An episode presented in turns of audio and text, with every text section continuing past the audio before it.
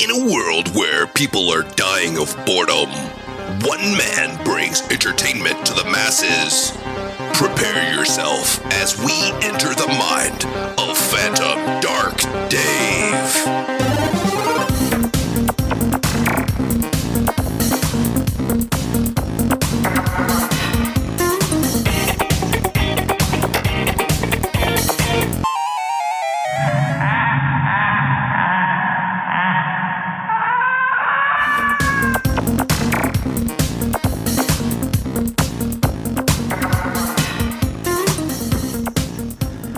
What's up, everyone? You're listening to a brand new episode of the All Things Dave podcast, and I'm your host, Phantom Dark Dave. I got Andy back on the show, and we're wrapping up Bill Rebane month. We're going to talk about the 1975 film, The Giant Spider Invasion. What's up, Andy? What's up, Dave? I'm feeling like getting big buggy with it. You getting buggy with it? Okay. Well, um, man, I got to be honest. I've been really excited for this because last time you were on here, we talked about Bill Rebane. You know, we threw down on some Alpha Incident, and it was a great time.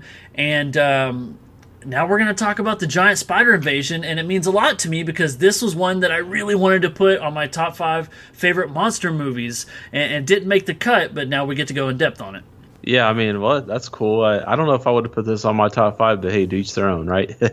That's right, man. And with that going forward, I got to know, like, had you seen this movie before, or did you watch it specifically for the podcast? I had seen this movie like one time before, and I don't know why I watched it. I think it was just because it was uh, looked like a cheesy movie to watch or something. Uh, but yeah, no, I'm, I mean, I liked it before, and I, yeah, this is a a great movie to rewatch because it just kind of helped me remember more about it, and uh, you know, just yeah, just I, you know, kind of realized that I'd forgotten a lot about this movie since the first time I saw it. Realized who all the actors were in it, and uh, so that that was cool. Yeah, but no, this is a fun movie for sure. It is a fun movie, and that's why I like it so much. Now, when I saw this movie, I really was not aware of what Bill Rebane had done, but falling in love with the Alpha incident the way I did, and then realizing he also did this movie, kind of made this movie jump up a whole nother level for me. So, out of the gate, I'll tell people I love this movie because it's kind of a, I hate to say so bad it's good because I do actually like it, but it clicks a special box for me in a movie that just guarantees a good time. Andy, let's get into it. Let's talk about a little bit of the um, who wrote it, who you know went on to star in it, and then we'll talk about the plot and spoil some stuff. But uh, did you know anything besides Bill Rebane? Like, did you know who wrote it? No, no, I I did not know anything besides Bill Rebane as far as yeah any of the productions. So it, it was interesting to to kind of learn about some of the production behind this movie though. So this movie was written by a gentleman named Robert Easton, and I thought that was a name that I, I had known really well because I'm like Robert Easton. That kind of rolls off the tongue. Well, this guy also wrote the Neverending Story. Spoiler, Andy, I've never seen the Neverending Story. Okay, I've seen it once when I was a kid. I haven't seen it since. I heard it's sad, but I look forward to watching it. And there's another guy named Richard Huff who's credited, uh, but it was the only thing that he had written before. But then when I looked about who's in the movie, the fucking writer of this movie, Richard Easton, plays an actor in this movie, and that kind of blew my mind. Oh yeah, okay, I didn't even realize that. You're right. And I didn't spend a lot of time writing down a lot of stuff about like production value and whatnot. Because I mostly wanted to jump into it. And this movie has a lot of people in it. But our main characters, you know, we have Dr. Vance, who's played by Steve Brody. Uh, people might rec- recognize him from The Beast from 20,000 Fathoms, which is a monster movie I love. He was in The Caine Mutiny with Humphrey Bogart. He was in Blue Hawaii with Elvis. And he was in three episodes of Perry Mason. And I bring that up for a reason, and, and I'll get to it in a second. We have the other doctor, Dr. Jenny Langer, in this, who are kind of the two doctors who tag team um, what it takes to find out to uh, get rid of this spider invasion. She's played by Barbara Hale, and the only thing I could track her down was, my God, she's in 271 episodes of Perry Mason. I think I asked you on um, Spider Baby, but I'll double down again. Did you ever watch Perry Mason? No, I've never seen it. Julie claims I'll like it, but I don't know, man. Well, eh, she Are knows I like a, a courtroom drama, so Are we talking about like because there's like a black and there's like the original OG black and white, and then there's like a newer version, right? I don't think Like so. a- but I could be wrong. But she's definitely Okay. talking about the older one, though. For some reason, I remember Raymond Burr like, but in color and older. so I don't know like if it was like Maybe maybe they, he- maybe they like did some made for TV movies or something. I don't know. There's a lot of. Perry Mason. Oh, I'm thinking of the other. Uh, yeah, I'm thinking of something else. But anyway, Okay, proceed. Sorry. Okay. no, and we got Kester, who is one of our main characters in this movie, and he was Robert Easton, and he's the good old boy in this movie. But my God, he's in several different things. He played an extra in The Beast from Twenty Thousand Fathoms, which is cool. But he was in The Neanderthal Man. He was in Voyage to the Bottom of the Sea. He also was in Perry Mason. Uh, there's a movie called The Touch of Satan. I got to figure out what that's about. Andy, he made an appearance in Kolchak the Night Stalker. We both like that show. oh yeah. He's in Pet Sematary 2 and Star Trek 6, The Undiscovered Country, where he played a Klingon, so that's really cool. Yeah, fair you'd like that. We got Ev, who is, I guess, his wife in this movie, but she's played by Leslie Parrish. She was also in three episodes of Perry Mason. This is not a Perry Mason podcast, but sometimes it feels like it.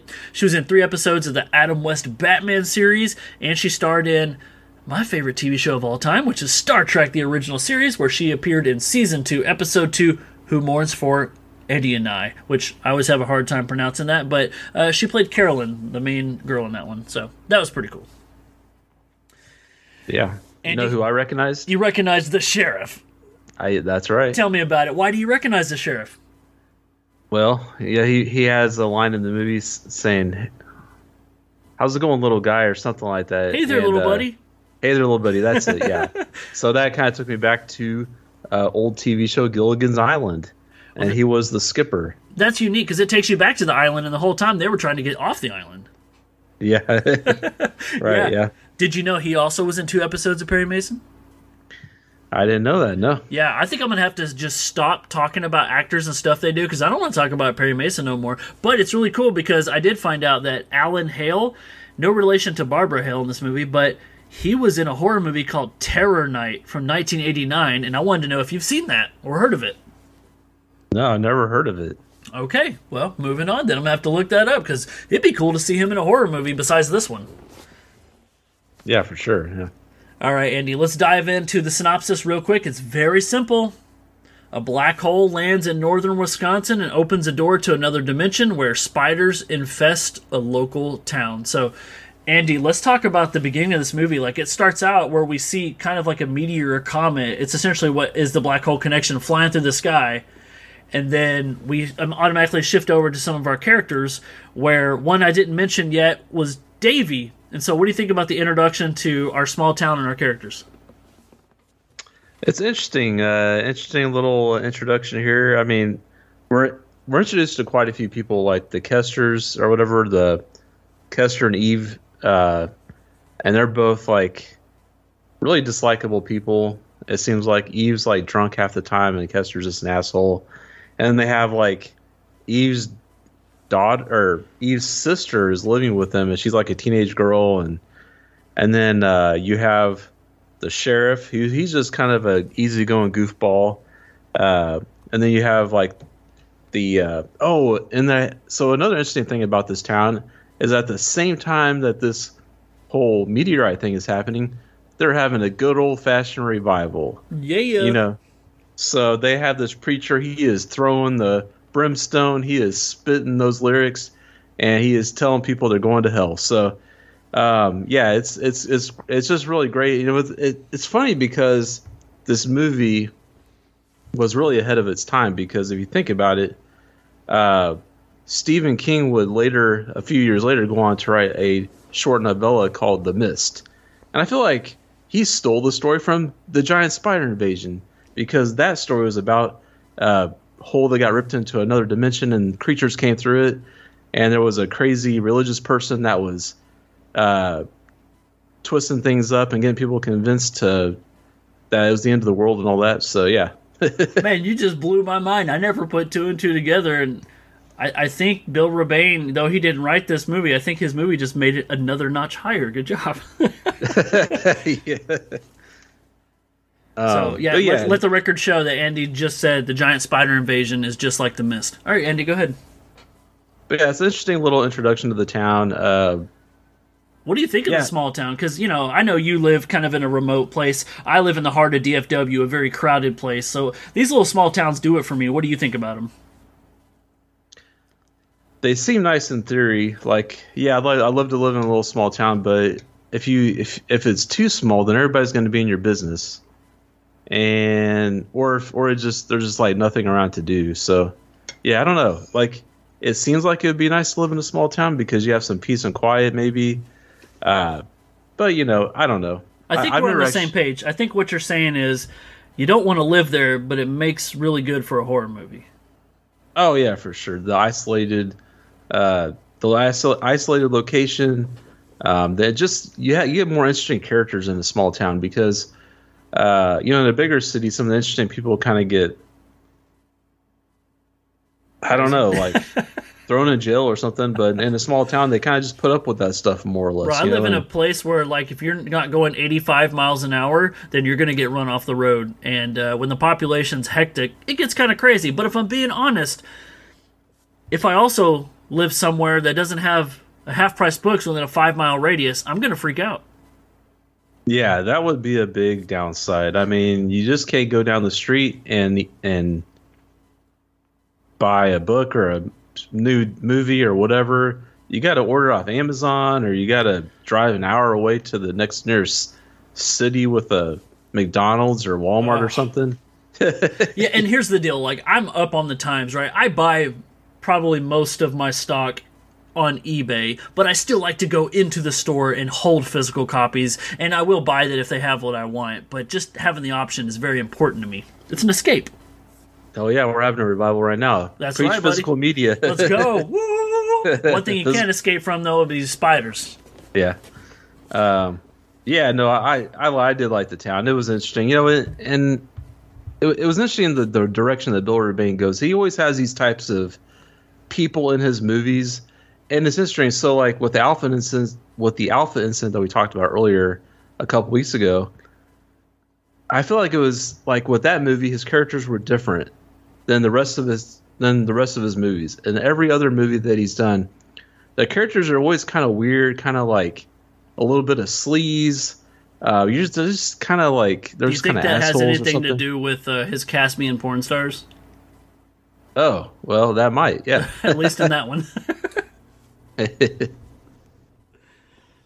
you know, I really like the small town setting because I since I don't live there, I'm able to picture it as like, oh man, what a really cool place. Like I'm interested in it.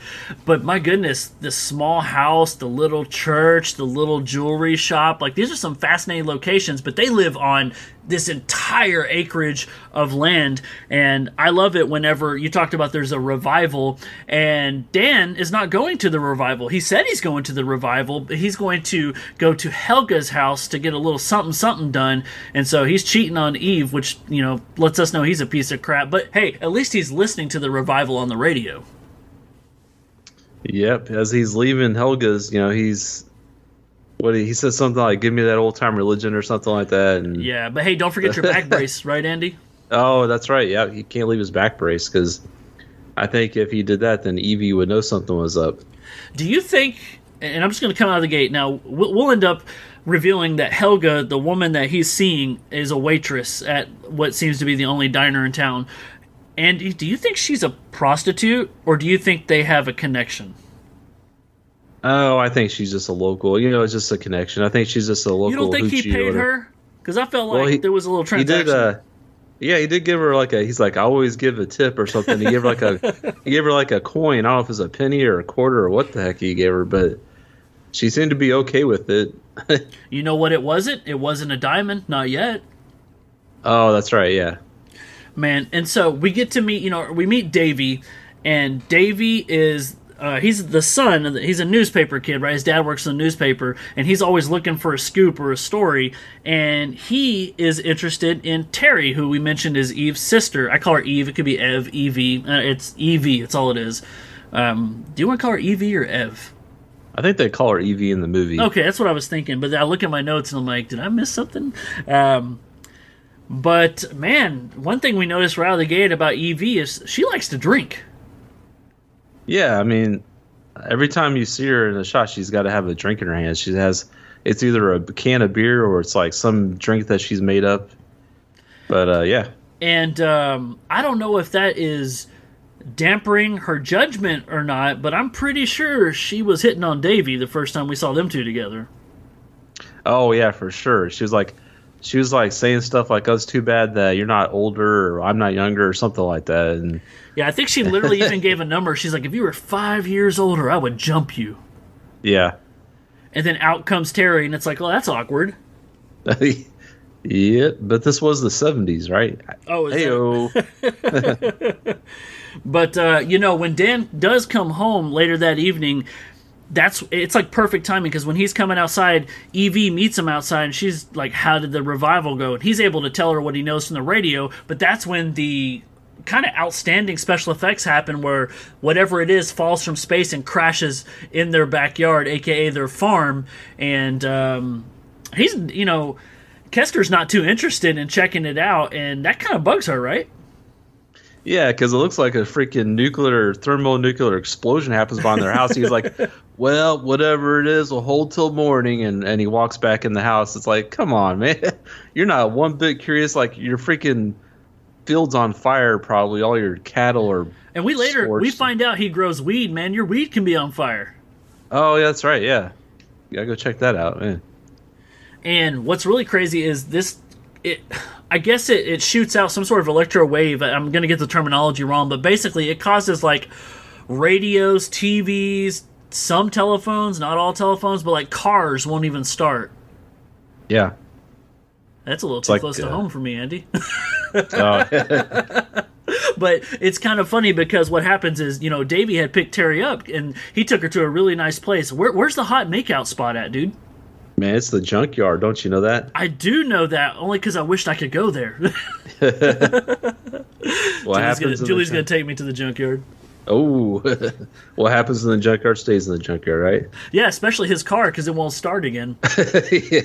yeah. And uh, remember, whenever they go back home, and then it's like the next day, and everybody's calling the sheriff's department to radio in like things aren't working, and we find out. Um, I think there's a scene where Kester's like in the kitchen, and Terry comes out, and he's making fun of her. It- it's weird. There's a weird little something with you know the way that.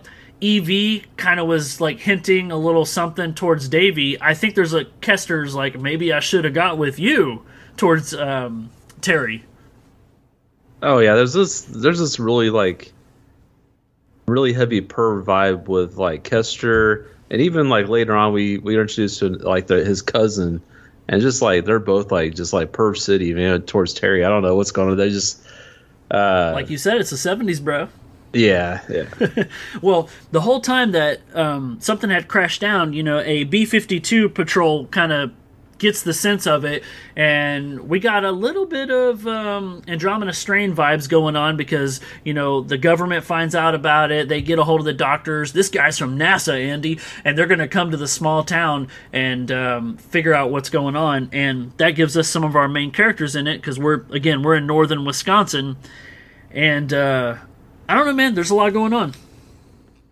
yeah. There there is a lot going on in this movie and and I was like really genuinely confused about who I'm supposed to be like rooting for in this movie. Like who was our hero? Because we have the people who are introduced. You know, nobody really stands out to me as like the the main protagonist. You know. Yeah, I think I wanted to really. I think the only likable people in this movie, you can say the two doctors. I don't think we spend enough time with them, but I think I attached myself mostly to Davy and Terry just because they felt the most humane in the whole thing. That's true. Yeah. Like Terry was innocent and Davy was heroic. Yeah. It's it's like too bad they like disappeared halfway through the movie. It is, man. I'm tired of getting to see movies where um, characters are developing an attachment to it, and then all of a sudden they're kind of and clearly just written off. well, and and speaking of the writing, I don't know. Um, is it cool if I kind of go into the backstory of the writing of this real quick? Yeah, because I, I skipped right over it. What you got? Yeah, so Bill Rebane, he's he calls this he says, "Oh, the the giant spider invasion. This is the giant spider uh disaster. That's what he calls it." Uh-oh. And so, you know how uh, Bill Easton or Robert Easton. uh, Robert Easton, he wrote this says he wrote the screenplay. Well, the original idea was from a guy named Richard Huff. Well, so Richard Huff kind of came up with the original story, and uh, Bill Rebane was saying that they had like four producers on this movie. And he said, and later on they had five producers. He so he was like impossible to get anything done. So the producers got the script, and it was more. It took more of a serious tone. Richard Huff's scripted, and they're like, "How can you make a, a story about giant spiders serious?" So like, okay, this has got to be. There's got to be some kind of comedic tone to this. So that's when, uh, and Bill Rebane has an in with Hollywood, and he has some friends there, and uh, especially at that time. And so Robert Easton, he hits Robert Easton up and said, "Hey." Or excuse me, the producers hit Robert Easton up and said, "Hey, can you rework the script to make it more what we want?" And so Robert Easton, that's that's how Robert Easton came in and worked on the script and did the rewrites on it. But then Richard Huff got the rewrites, got the script rewrites, and then he rewrote the rewrites. Oh wow! And so there was this big whole kerfluffle around the script, and so Bill Rebane says like when they started shooting this movie, the script wasn't even done yet. Like they didn't have a finished script yet. So he was very frustrated with that whole process. So yeah, uh, you know, it's just the, so speaking of the writing, there's a reason why it was just kind of. I mean, I don't want to. It was the writing was kind of a mess, but I think in spite of that, they still made a really cool movie. Oh yeah, and I could see a lot of hints of really good things in this movie, and I think that stuff kind of shines and bleeds through, which is why it's a product that we enjoy and I appreciate for sure. I feel like some of the science stuff kind of gets a little I don't want to say unbelievable, but it kind of gets to a point where you're like they're phoning it in. They're, let's just go with something to get it done. But I will tell you, anytime spiders are on scene, I'm invested, man. Like I feel like the character relationships in this movie, as hokey as they are, and I think the comedy works. I'm glad they chose to throw a little comedy in there because it makes it funny to me. But it works, and then when the spiders are there, it's it's a pre arachnophobia, dude. It really is. oh yeah, for sure. I definitely got like that, like eight legged freaks. I got those, all those kind of Ed vibes. said you know? the same thing when I told him we were doing this movie. He's like, "Oh, the old eight-legged freaks."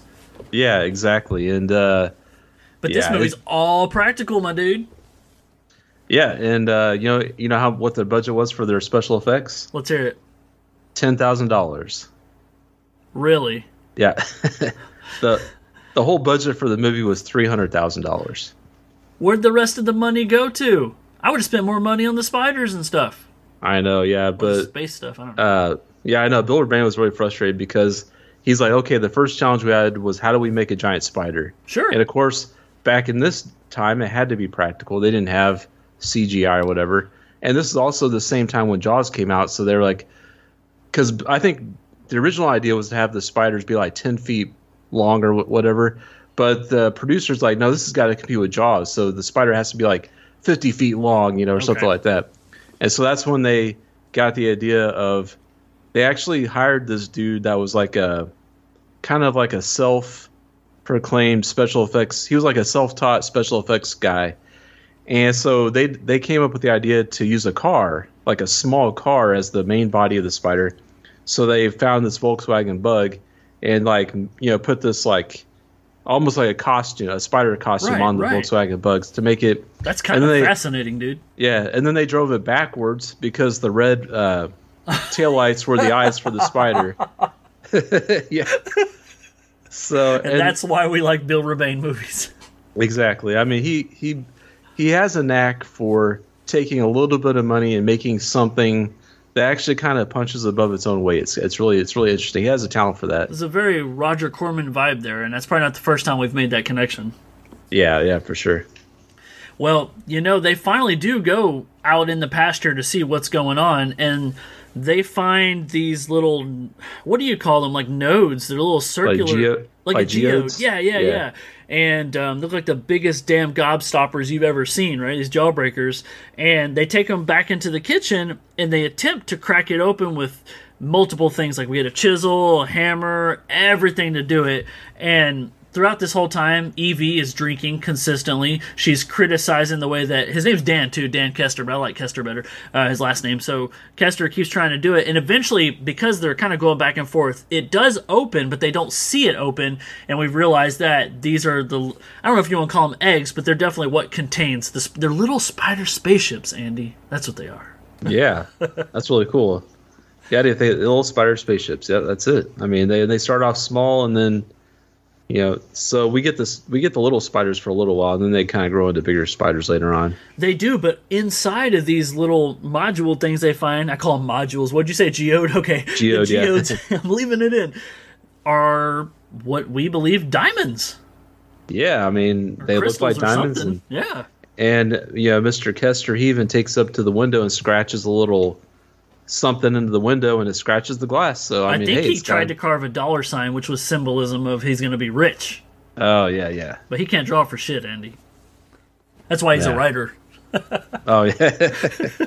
But uh, did you notice the tonal shift here? Evie all of a sudden is like, "We are going to be rich." I never meant those things I said about you. Yeah, he's like, who, who, who? Are we? He's like, who's we in this in this equation? He's like, this is my farm, and that's when she started being all nice to him. Yeah, Did you notice in, in earlier conversations, or maybe it's preceding, um, didn't it sound like he got the farm from Evie's dad or something? yeah, yeah. That's what I got too. I, so I was a little confused. Like, it's his What farm. an What? asshat! Yeah. Yeah, I'm the man in these parts. And so, of course, they want more of these diamonds. So they go out to the field to find more of them. And they do find more, but they also find a whole bunch of dead cows. Yeah. They find all these like cow guts and stuff everywhere, and it's pretty gross. You think that's where some of the, uh, how much did you say? Uh, Ten thousand dollars. yeah, some of the $10,000 went. I was going to say that, but that even sounded like too much for what we saw. Well, maybe, maybe they. I, I, I, I could see Bill Rebane just like going to some butcher and is like, "Hey, you got some leftover cow parts?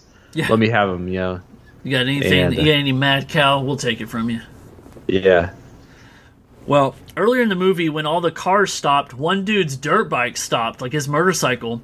And then when Dan Kester is out in his field looking for more of these geodes, he actually finds the body and the motorcycle of the person who went missing. Yeah, and then he just proceeds to bury the body. What do you think about that decision? He, he's only concerned about being rich and protecting his weed farm. yeah, that's that's it. I mean, he doesn't care. If, and and it's and it's kind of, I guess if this is real life, it'd be kind of sad because later on, the sheriff gets a call about somebody that's went missing that was Right. riding a motorcycle, and uh, I don't think did they ever. I don't think they ever find out find the body.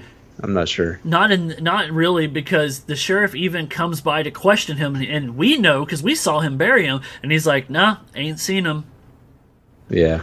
But uh, you know what's really convenient, Andy, is having somebody in the family who owns a jewelry store.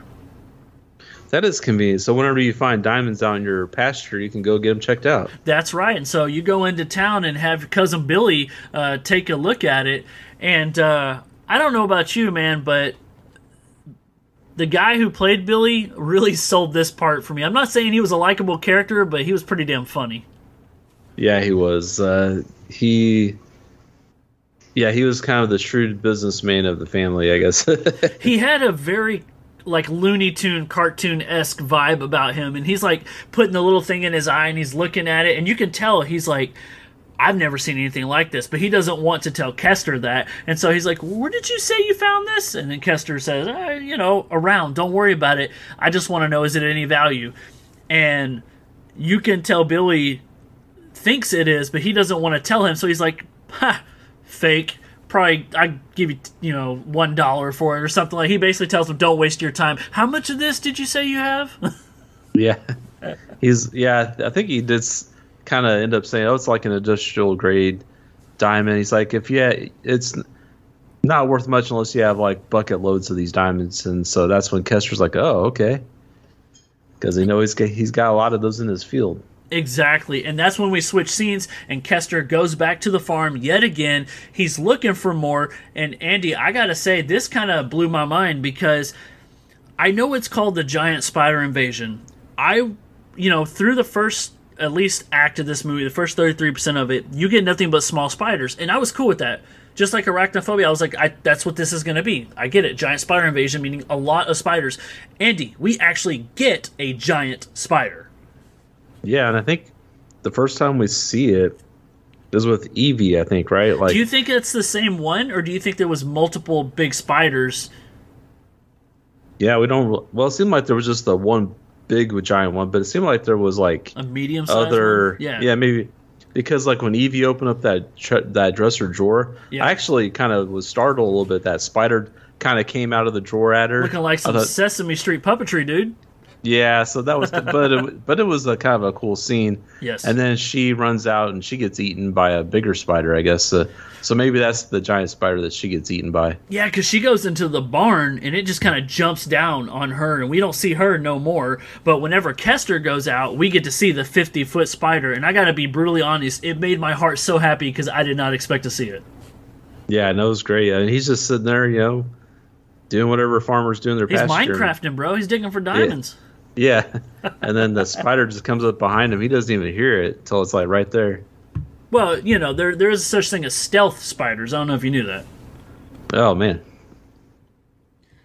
But uh, so there we go. You know, two characters we spent most of the movie with are gone, and one scene that I I found to be kind of interesting is whenever cousin Billy decides he's going to go back to the farm and check to see if there's any more of these diamonds there, and he's looking for uh, Kester, but we know Kester is dead at this point. But he does run into Terry, and you know we've mentioned kind of the sleaze in this movie, and we get a little mo- little from Billy here of you know we can be kissing cousins.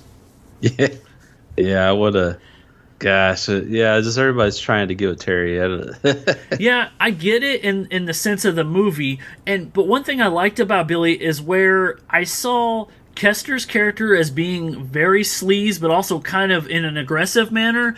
Billy, though. He's like, hey, you want to be kissing cousins? She's like, no. And he's like, all right. You know what I mean? He didn't feel like no threat. But he was sure uh, grilling her about those diamonds. Though I think he he thought he could try to trick her into selling him some of the diamonds. I think. Of course, because she's a kid, she don't know no better. But that's not the case. Um, after Billy is unsuccessful with the diamonds and with Terry's love, he leaves, and he does not know there's a spider in his car. Andy. Oh yeah, this is uh, it's a pretty crazy scene. He's like trying to drive down the street, and then all of a sudden there's a spider, and it's a little spider though. It's just crawling on his lap, and he's like freaking out. But then he runs right smack into the big spider. Yeah, and that big spider kind of crouches down on it, and we see the legs all coming in, and there's like blood oozing down the windshield, and we can tell it's trying to grab and attack him. But Andy, it's okay because he gets away, right? yeah, he gets away for about fifty feet. And then he hits probably one of only two gas stations in the whole town. Yeah, and then of course it has to blow up. It has to. This is a B movie. Yeah. Well, we're back to our doctors, right? We have uh, Langer and, and Vance, and I like their dynamic. It works. They're, I don't want to call people old. They're definitely on the older side, but there's some cute chemistry going on between them. They're pretty likable, and they want to team up with the sheriff, who we already mentioned was from Gilligan's Island. He's extremely likable. In fact, he's probably the best character in this whole movie. Uh, put him w- with everybody else I've said. And they're trying to track down the site of where things come from, and they eventually do discover kind of the crash site of this little comet or meteor or whatever. And they find the, the little geodes, and they take a couple, and they want to get them investigated. Yeah. Yeah, it's kind of interesting, kind of following them around and as they kind of investigate stuff and they they use some different scientific methods to try to track down this hole or whatever, you know, where the spiders are coming from and uh, well, they just they're not even like thinking about the spiders at first. They just like detect this radiation. Right. They know they had that plane Geiger crash. counter. It's always good when you have a Geiger counter. Yeah. Yeah, so they're just kind of going around in the field or they have the helicopter that's kind of going overhead too and checking stuff out and uh so yeah, you get a lot of sciencey stuff in this movie. I'm pretty sure if you looked at the script, it would just say science stuff here. Exactly, yeah. But it works. You know why? Because it's leading up to some really, really cool stuff where it's revealed that not only is there a 50 foot spider that has killed a couple of our characters, this 50 foot spider now wants to feast on the entire town. And Andy, wouldn't you know, this little town is celebrating Gleason Days and we get to go to a carnival. yeah, it's Carnival. It's got like two rides, I think. Yeah, probably the boringest carnival ever, but also the coolest part of the movie. yeah, because uh, yeah, we have a fun little little league game going on, a little league baseball game going on, and the spider decides to to uh, drop in it for uh, to try to catch a fly ball. He was just playing outfield, Andy. You got it. yeah. So yeah, so this is funny because this really reminds me of like a old '50s black and white uh, monster movies. You got the giant monster. Yeah, I have a question for you. yeah. You know, one thing I was wondering when watching this movie was I wonder if this movie would have been better in black and white. Hmm. That'd be interesting. Yeah. I'm gonna I'd go adjust the color and tint on my TV and just make it black and white and rewatch it. Yeah, that'd be kind of cool. Also, you cannot get this movie on Laserdisc. I'm pissed. oh dang. I know VHS only. I'm like, damn it. But um, yeah, it's really cool to see the spider attacking on the town. You have all the kids at the game, the audience, everybody's running away like crazy. We see a lot of barbecue. We see the two rides that Andy was talking about, but we see kind of everybody in the town, and we get a very Halloween 4 vibe where everybody's going to realize that. You know, the sheriff in town can't hold it down. Let's get our posse together. It's led by Dutch, who's the bartender who we've seen a couple times, and he's getting all his friends together with guns, and they're going to go hunt down some spiders. And Andy, I just think that's a horrible idea. Yeah, they're all pretty gung ho until the, you know, when the spider's kind of walking away from them. But then once the spider wa- starts turning around, walking towards them, then that's when they. And I don't know for some reason everybody just when they shoot the spider, they feel like they have to be like five feet away from it to shoot it. You know, guns work from far away too. That's right, man. Maybe they're just a bad shot. But did you notice guns also have no effect on this spider?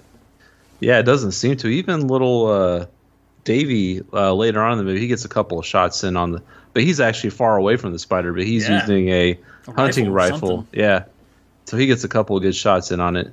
that scene that you're talking about is pretty cool. So we do get the spider chasing the town, and it ends up going back to this spider can teleport. I'm telling you right now, but this spider goes back to the house where we spent so much of our time, and. Ever since everybody got killed on the farm except Terry, she's alone in the house and she starts to see all the spiders in her bedroom, like they're crawling up the dresser, they're you know everywhere. So she runs out and then big spider legs like come through the windows and the kitchen starts falling apart like all the um, cabinets are breaking and the roof's caving in and then it zooms out and we see like the spider is on top of the house it's awesome Yeah, it's a really cool scene, and you're kind of. I mean, that the spider pretty much just like crushes the house, just collapses it, and uh, yeah, but you know, so we're kind of worried about uh, terry. Terry, but Davy does come and save the day, so that's kind of cool. yeah just again showing his heroism and he gets her and he takes her to the hospital where um, everybody meets there and i thought andy that the spider was going to come to the hospital but we never got that. Instead did you notice how this movie had some uh, what's the word i'm looking for um, you know when they get things out of place in the story and it's con- continuity issues that's what it is how many times it went from night to day real quick Oh yeah, that's right. Yeah, there was a couple of scenes that did that, and, and it it is what it is. But it's cool because we're chasing a giant spider, and unfortunately, this spider has though we don't get to see it really eat a lot of people. It kind of like tramples, and we find a lot of people crushed down in the streets, including uh, out of nowhere we get another or a second uh, deputy. yeah. I think this guy just came on screen just to get eaten. That's all he did. Um, and Andy, correct me if I'm wrong, but whoever said if you can't shoot it, just throw your gun at it. Oh yeah, wasn't? Didn't he take his belt off and was trying his- to whip it? He was having a stone cold Steve Austin uh, whip match, man. He started to whip Yeah. that spider, and that spider just gobbled him up. Oh yeah, yeah. I that- don't know what was happening. Yeah, that was kind of a cool scene though, because like when the spider like, you know, bit his bit him, and like his upper half of his body was in the spider's mouth, like Yes. all this blood started gushing out. So that was kind of cool. Yeah, and try not to watch it as he tried to jump and hoist himself into the spider's mouth. He's like, "No, you're supposed to eat me." Yeah. he's jumping. yeah, he was. He was jumping up into this. That's right. Yeah, well, that was funny. why everybody in the town is trying to get the spider. They do a smart thing, and the sheriff radios for the National Guard, I believe, to come and take it out. And what the plan is ultimately is to get a helicopter to drop some sort of device down and destroy the black hole, close it so no more spiders get in, and kill the spider. And Andy, when I talked about having minor complaints, this is what it comes down to is because I enjoyed this movie for all its positive things, all its flaws, all the way through, but the end was so abrupt, and I hated that. Yeah, because they just kind of blow up the spider and that's it, right? Yeah, it's cool to see the spider ooze. Um, also, what do you think those effects were? Because I'm pretty sure that budget ran out, and we were looking at like like ice cream. It looked like fudge pouring down or something. It was Yeah, so zoomed in. Yeah. Yeah. But but we spent so much time with this spider and I've loved it. And when it comes down to having to fight it, look, I love movies like Grizzly and Jaws. I'm cool with okay, let's just shoot it and blow it up, but show it to me. Let me see something happen. And this one is just like, oh, we got it, movie over. Like no resolution with my characters. And that was kind of a negative thing since we spent so much time with them. But I guess for me, it doesn't take away from how much I like the movie, despite that. Yeah, it was, and, I, and they, they probably had a limited time. It uh, felt to- rushed, didn't it? Yeah, they they they did, had a pretty tight shooting schedule, and also it was like really hot. It was they filmed this during the summertime, Oof. so this kind of has that, That whole explains Texas some of those outfits. Yeah, it has the Texas Chainsaw Massacre curse where it was like really hot on set, and even on the uh, this the inside sets they had were in this old warehouse that had no air conditioning, and so and there was like people inside the spider like moving the legs and stuff around, Oh, cool. and so those people were getting really hot too. So they they just couldn't stay inside the spider for very long. Gotcha. Well, that makes sense, and I, and I won't fault somebody for giving it their all. It sounds like I'm shitting on it, but they dropped the neutron device. You know, it, it kills the giant spider. It essentially explodes it, melting it into a pile of goo. Stole that from Wikipedia, but that literally is what it is. And then the movie's kind of wrapped up with some just fun credits, but.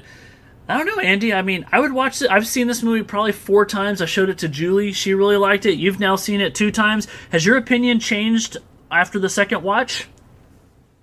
Yeah, I think I've I think I like it a little bit more the second time, uh, and I think maybe it's just because I you know I'm more familiar with Bill Rebane and kind of a better like feel for his movies, and so I'm like watching for certain things that he does, and uh, yeah, no, I really enjoyed it. It's definitely something I'll watch again. Um, it's got that B movie charm to it, you know, just kind of like just all the things that we love about B movies. I mean, this uh, you know, this this makes me want to just keep on watching more Bill Rebane movies, and because I I've only actually seen a few of his movies, so I really need to watch more of them. Yeah, for sure. And it's cool for us to do this because maybe we'll put it on somebody's radar. But for me, I watched this on Tubi. How about you? yeah, that's what I watched on Tubi. Cool. So yeah, if you're cool with ads, this movie gets like three and a half stars out of ten over what I would say a few thousand views. And is that fair? Probably. Um, unless you just kind of like those low budget B movies, you might be like me uh, and Andy here, where on his second time he likes it more. But I was kind of blown away because I expected much worse. And my only complaint really is the abrupt ending. I, I would loved an extra three minutes of just character wrap up, but it is what it is. But speaking of wrap up, Andy, you know we got this new thing that we do where once we get down to the uh, end of the episode, before we say our goodbyes, we talk about what movie we're doing next and. This is going to be even a surprise to you. Are you ready? Yeah, let's do it. All right, well, this marks the end of January, which means we're wrapping up Bill Rebane month. And though I don't have a specific theme for next month, I do know what February means. And so it'd only be appropriate if we talk about the 1981 slasher, My Bloody Valentine.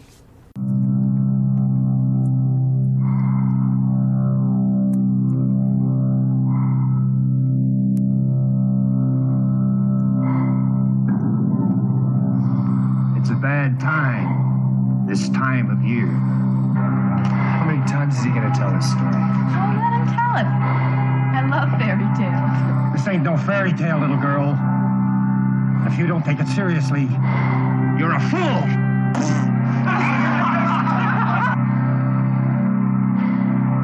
The first Valentine's dance in 20 years has to be something special.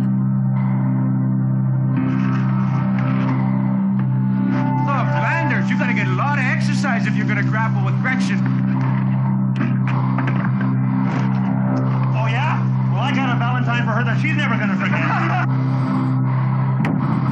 right to the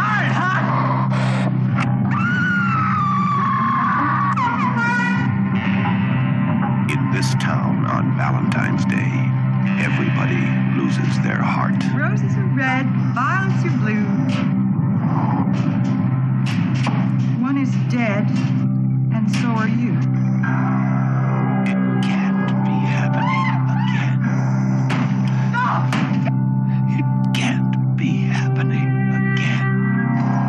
What's going on over in Valentine Bluffs? It looks like Harry Warden's back in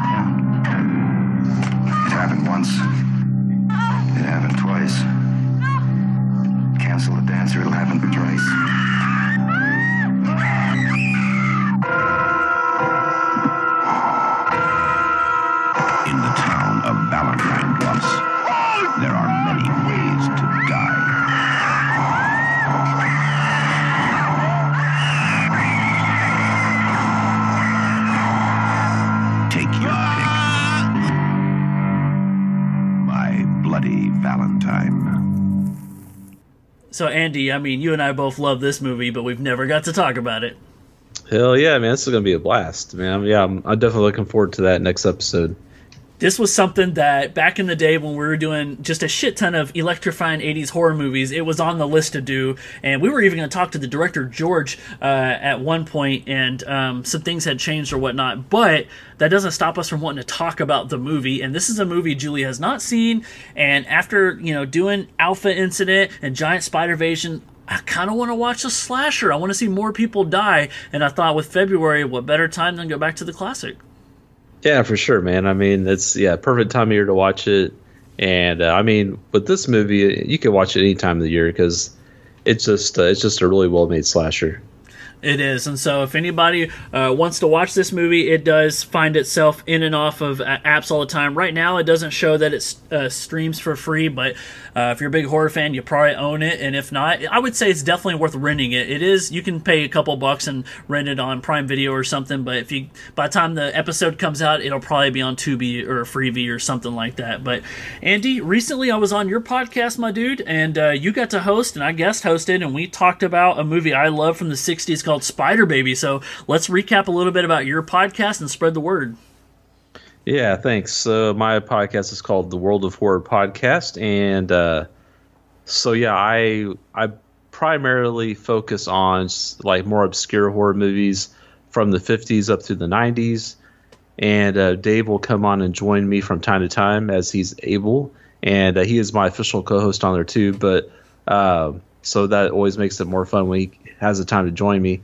But yeah, I mean, we the la- this last episode we talked about Spider Baby it's a movie I've been meaning to get to for a while now, but just hadn't. So this was actually my first watch of the movie, and uh, but Dave had seen it before. So yeah, it was definitely a fun episode. It's fun to talk about it.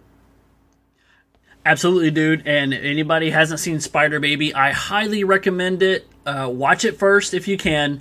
Um, but if the movie, if you you know you read the synopsis, you watch the trailer, if it doesn't feel like your cup of tea, but you like Andy and I, hey, go check out World of Horror. We just talked about it, and Andy's got some other really awesome episodes. And uh, if you're you know listeners here, but you have yet to check out World of Horror, some of my favorite episodes we did over there, we talked about some Dario Argento where we covered Deep Red, and that one's always near and dear to my heart because I love that movie. But Andy, I will say, thanks for taking the time to come on here and talk about the giant spider invasion. Yeah, man, anytime.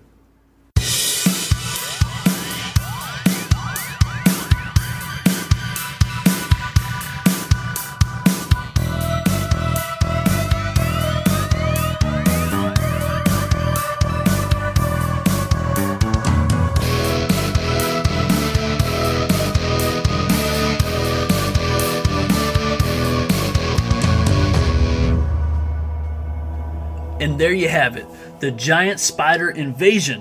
What'd you guys think? Hopefully, you guys enjoyed the episode. I had a lot of fun uh, bringing Andy on the show and talking about it because I really do like this movie a lot. It's possibly in the realm of a guilty pleasure at this point. I don't, I don't really know. I I always like it when I watch it, and I've seen it four times, so I don't think I'm going to start disliking it, but I do recommend it. Like, I know there's a lot of people who've probably seen it and they're like, they agree or they think I'm crazy, and that's okay. You're entitled to your opinion, but for my friends who haven't seen it, even if you watch it in the vein of a comedy, now, I know someone out there is like, oh, I know this movie because uh, Mystery Science Theater, you know, covered it, and yes, I did. I've never watched that because they're making fun of a movie I like, and that's okay. That's some people's cup of tea, totally good. Um, but I like the movie with me making fun of it, not listening to someone else do it. So if you want to see a B horror movie that really tries to be something more than it is, but is still pretty good, watch it because if nothing else, it's fun. And that's what more do you want? The movie's fun. But uh, yeah, that was cool having Andy on here. You know, we're about to flip the script and introduce uh, February. And I know I told you guys that there was going to be a Power Ranger episode next. Truth is, Pat and I did record it, and it didn't turn out well because my equipment failed, which really sucks. It's my fault. And so, what I'm going to do is I'll probably do a Power Ranger episode and flip it into a solo episode. I know if Michael hears this, he's waiting on it. I'll get it to you, bro. But in the meantime, i will be working on that, and I'll bring Paranormal Pat on here, and maybe we'll have like a general chat about Power Rangers just to kind of make up for the weird experience. But I was sick for a while, and it's just bleh. and so I don't love going, you know, three weeks or whatever without putting an episode. It kind of eats away at me, which is why I felt like I had to apologize. So at least you guys know what's up. I'm doing a little better now. Got this episode out today, and I actually feel a lot better because of it. But I'll let that be that. You guys have a wonderful day. Thank you for listening to the All Things Dave podcast.